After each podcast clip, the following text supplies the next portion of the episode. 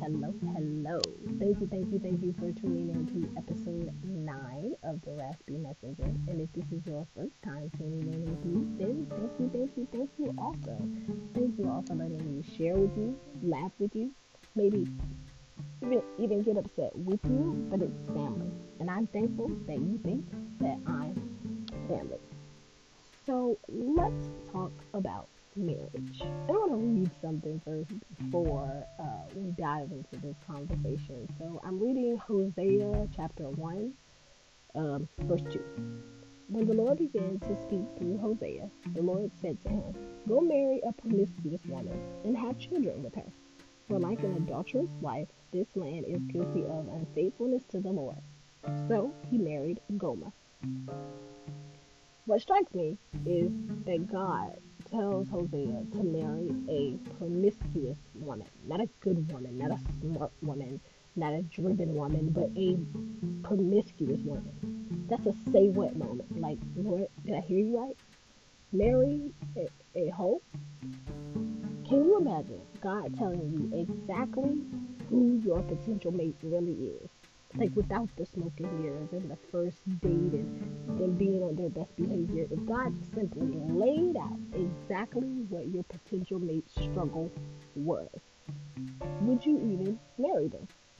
We tend to think that marriage is about happiness and faithfulness, building together, matching outfits, children, and, and forever companionship. And marriage certainly can encompass all of these things. And a lot of these things we should strive for. But why? Why is this the picture perfect scenario? Where do we get this from? It's definitely a not out of the Bible because you research all these different marriages. The, the marriages are rough. They're full of some pain. They're full of some struggles. And there's also some good times too. But it definitely isn't picture perfect. Hosea, I'm sure, didn't have any of the things we just talked about on his list, as he was assigned his wife, his forever, his selfie companion. But he obeyed and he entered into marriage. He was chosen for marriage. What if we've been viewing marriage with this uh, kaleidoscope lens that we see the light about marriage, but we're also very distorted about what it's about and, and, and how it's supposed to work. Have we ever considered that marriage is ministry or a department for the kingdom of heaven? By me saying the word ministry, most people associate a ministry with church or God. No God, no ministry. There are not many organizations that will call their departments a ministry unless it's associated with the church. So I love definitions, so I looked up the word ministry. And it said a person or thing through which something is accomplished and or the office and duties of a functioning minister. Well, according to the Lord, all Christians are called to accomplish something. We are people who are to accomplish something for the Lord. And First Peter says it. It says you are chosen people, a royal priesthood, a holy nation, God's special possession, that you may declare praises of Him, called you out of the darkness into the wonderful light. So, have we considered when we're entering marriage that we are entering the opportunity to accomplish something for God, not for ourselves? Marriage is God made, not man thought up or even man made up. Marriage is one of the many things that is the first to be put into the world. After God makes the, the world himself, he then makes Adam, and then there is Adam and Eve, the sanction of marriage, this dynamic between a man and a woman to accomplish something marriage is approved and it's created by God. And with God, there is always order and definitely purpose. No God, no order, no purpose, no ministry. Yet our culture has no problem entering or considering marriage without the central focal point of God. We like to sometimes sprinkle a little Jesus here, sprinkle a little Jesus there. And sometimes there's this mirage of beliefs between a man and a woman. And sometimes the man and the woman don't even have a solo relationship with God before they're entering into marriage. My personal testimony is that I definitely was not um, as the quote goes, sold out for the Lord. I knew the Lord, I knew who He was, I knew what I believed, but I didn't have this solo, strong, and powerful relationship with God, and neither did my husband before we entered into marriage. God can't be the center focal point if you both don't have that solo, strong relationship with God. But what for? What what what is it that we're doing um, for the Lord when we're entering into marriage? So I was looking at Second Corinthians six fourteen. That says, "Do not be unequally yoked with unbelievers." But this ministry have um, that that needs a common ground, and like we said, we just talked about the fact that the common ground needs to be God it, it has to be that God and Jesus specifically is your focal point. And and so when we're talking about the what for God, what are we actually doing? Um, if you're familiar with ministry, or maybe if you're not, uh, ministry usually reaches someone. Um, it, it reaches a certain type of people, or um, you're assigned to a certain type of, of, of work. So, so let's talk about marriage there. Mm. If you can't sing, no one picks you for the choir. We fall into this American dream that everyone should be married. Because why? no one ever said that marriage is a prerequisite of life. We just tend to think of it that way. And we tend to think that everyone should desire a forever mate. But like the Usher board, it's not for everyone. And I think First Corinthians 7:18 gives us, or 7:8 actually gives us this, this glimpse into um, dispelling this American dream. It says, "Now to the unmarried and the widows, I say, it is good for them to stay unmarried, as I do." Which is Paul who's talking. But if they can't control themselves, they should marry, for it is better to marry than to burn in passion. To the married, I give the commandment not I, but the Lord. A wife must separate from her husband, but if she does, she must remain unmarried, or else be reconciled to her husband, and a husband must not divorce his wife. So, right then, Paul dispels the thought that everyone needs to be married. Um, he's talking to the widows who are now unmarried um, because you know just the death of a spouse, and then he's talking to people that haven't even married. That that it's okay if you don't marry but then you need to be able to control yourself. So a part of marriage or this wonderful perk towards marriage is that um, you get the opportunity to quench this this sexual thirst. He, he says it that if you can't control yourself, then you yes you need to get married. But everyone is not running around with this burning passion to do the wrong thing um, and to fornicate. So not everyone needs to be married. Paul wasn't chosen for marriage. Jesus wasn't chosen for marriage. And Hosea was. And it's like, well, how? How do you know you're the you're the one that, that, that should be married? Um, they had solo and deep relationship with, with God to know what God was calling them to do and what their task was.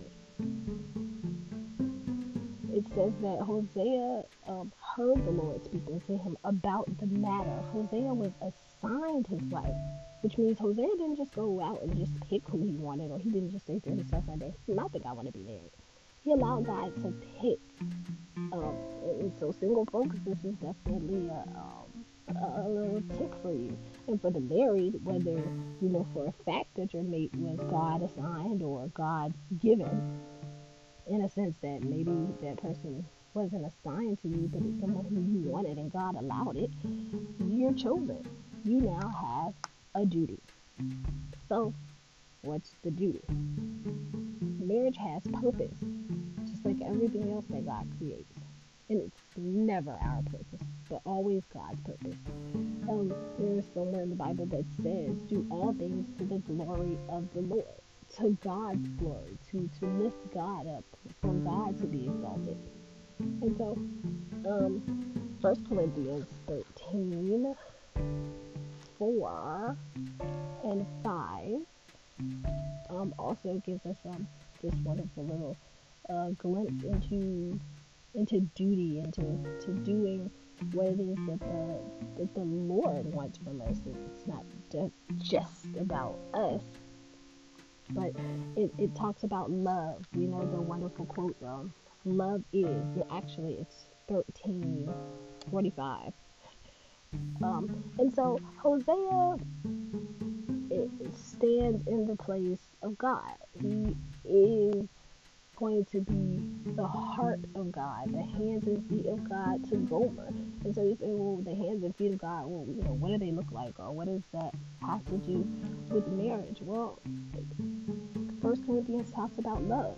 What comes from God, what comes from the heart of God, what comes from the hands of God is, is love. So we know um, this this uh, quote very, very well. Actually, it's 13 4. I, I, my brain, you all, my brain is somewhere else. Even on my paper. I, I don't know. But anyway, so we, we know the saying. It goes, love is patient, love is kind. It does not envy, it does not boast, it is not proud, it does not dishonor others, it is not self seeking, it is not easily angered, it keeps no record of wrongs. Love does not delight in evil, but rejoices with truth. It always protects, always trusts, always hopes, always perseveres. Love never fails. And so Gomer would have definitely been culture wise uh, thrown away and, and, isolated from any type of good relationship because she's promiscuous. Uh, and if we know about promiscuous women, uh, they're a little bit more accepted in our day and time, but uh, people still turn a face um, to women who um, keep a lot of male company. Um, and in, in Gomer's day, it, it would have been worse. Our scrutiny is very uh, small compared to what it would have been for her. Um, but God's agenda is, is seen through Hosea. Um, he's, you know, there with the duty to love the misfits and, and the mess ups and the the consistently backsliding and, and those with like flaws. Uh, he wants to be community with with us. God wants to be, you know, always in the midst of us, even with our our messed upness, and he he chooses us even when we we don't really deserve him. And, and Hosea stands in the is a representation of that for. She doesn't deserve a holy husband, but that's what she gets, and that's who goes to find her.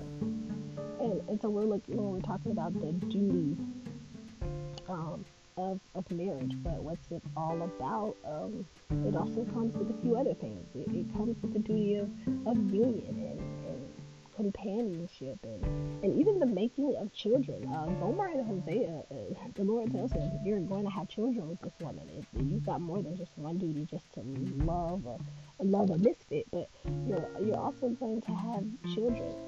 And even with Adam and Eve, uh, we see that the very first thing that God does for Adam, especially with marriage, is that He gives him a companion. And when you're a companion, you're someone who deeply cares for for the other person. And and uh, Adam and Eve also make children. That's where you get uh, Seth and, and Cain and Abel. So these are, are going to be duties that are a part of, of marriage. They're not all encompassing that, you know, it's going to be all these things, but it's definitely those things that are the focal point of marriage.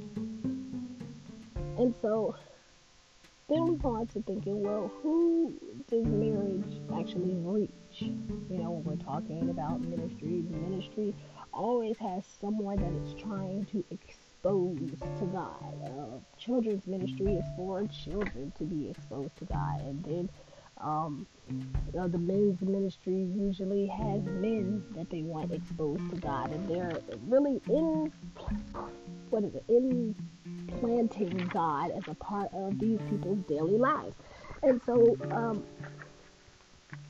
Hosea does the exact thing. He in plant God into into Gomer's life, even when she's doing the crazy and she's everywhere, and you know she she she has this struggle within herself. She's a promiscuous woman, and and ministry builds um, this type of intimacy um, with the group of people that, that you're reaching with children it's a very um, close relationship because you want to be a part of their lives and you want to be a part of the things that they're thinking about. And in women's ministry, um, as you dive into the many different issues that women have, even as Christians. So when you're talking about marriage as a ministry, it, it's intimate, it's deep, it, it's sharing. Um, the, your your problems with your mate and and being um, very involved with what's going on with them. You're taking responsibility for them and you're journeying with them through their struggle and and in their um, push towards who God is. Just as regular church ministry does and so you you you also get an opportunity to reach the world with marriage because people are seeing you and they're they're seeing how you how you move with your mate and how you treat your mate even in in their worst. Uh, my personal testimony is that I haven't always done such a great job of um, showing God's character um, in marriage. I haven't done a great job of showing God's heart um, because I was very oblivious to what marriage was supposed to be about. I didn't necessarily see all of these components that I was supposed to be reaching my mate or that I was supposed to have these duties that needed to be the focal point. I kind of had other things on my mind um, outside of just companionship. And, I hadn't thought about the fact that I was chosen for marriage, or maybe I wasn't chosen. You know, it wasn't a, a conversation or a thought. And I wanted to, to bring that to to the conversation because Hosea, his life leaves him. And, and God reconciles him to, to his wife at some point. Hosea already knew that she was promiscuous, but at some point she just completely leaves her husband too. Um, and that's in chapter 3. It says, The Lord said to me, Go show your love to your wife again. So that means she's gone. Though she is loved by another man and is an adulteress, love her as the Lord loves the Israelites, though they turn to other gods and love the sacred raisin cakes. And so Hosea goes and he gets his wife, and um, he tells her, um, You're going to live with me, and we're going to do this right. You're not going to be promiscuous anymore um, and, and, we're going to marry and, and, we're going to marry again and we're going to do this thing the correct way. You're going to change. And i love that because how many of us um, move towards our potential mate being assigned a potential mate and we think to ourselves you know what if they leave me?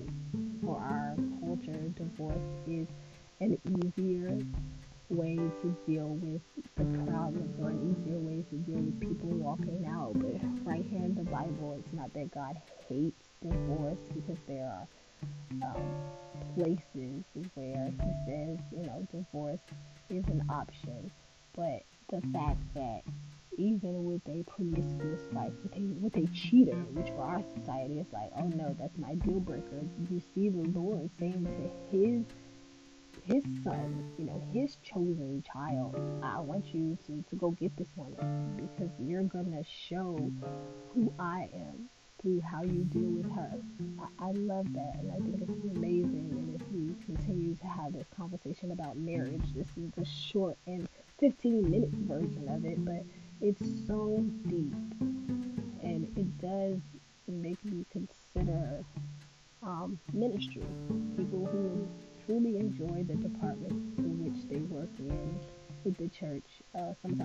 struggle, and it's a uphill battle, and they're tired, and sometimes they're they're even overworked and, and, and mistreated.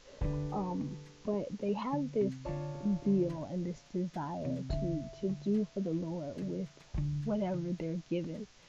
And I think if we took on that mindset as we think about marriage, that we would not only be more intentional when we're entering into it, but we would also consider that maybe it's not for us And for those who are already married, that we begin to dispel our deal breakers and get involved with God to see what He has to say about it.